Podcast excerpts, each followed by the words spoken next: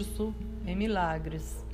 Capítulo 2 A separação e a expiração. Tópico A Princípios especiais dos trabalhadores de milagres. 11.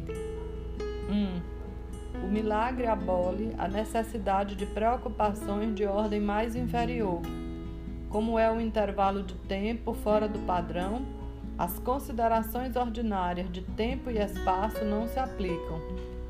Quando apresentares um milagre, eu arranjarei tanto o tempo quanto o espaço para que se ajustem a ele. 12.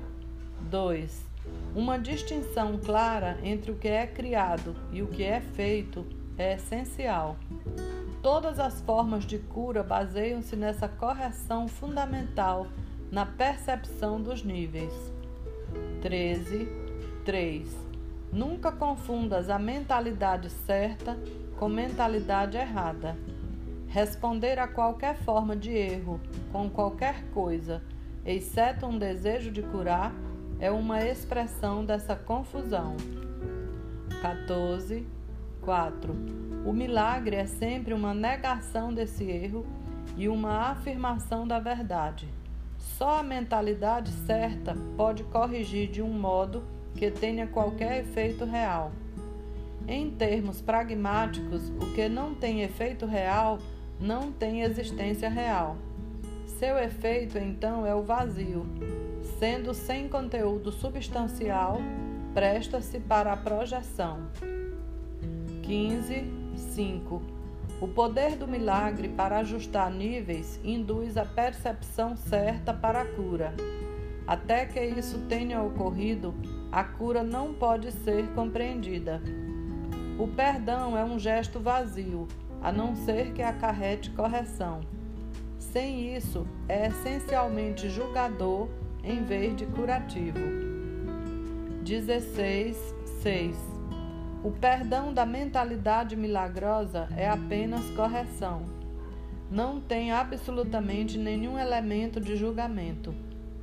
A declaração, Pai, perdoa-lhes, porque não sabem o que fazem, de modo algum avalia o que fazem.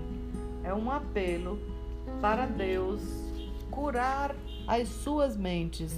Não há referência ao resultado do erro. Isso não importa. 17, 7.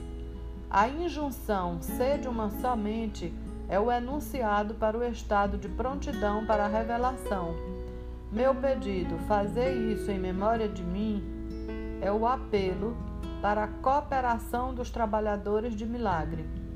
As duas declarações não pertencem à mesma ordem de realidade. Só a última envolve uma consciência do tempo já que lembrar é recordar o passado no presente.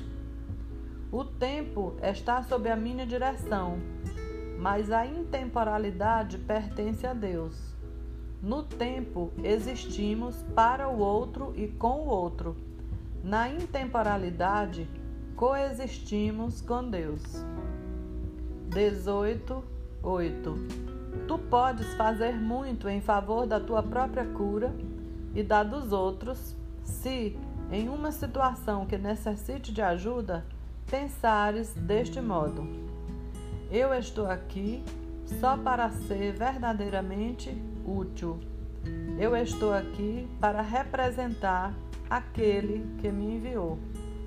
Eu não tenho que me preocupar com o que dizer ou o que fazer, porque aquele que me enviou me dirigirá.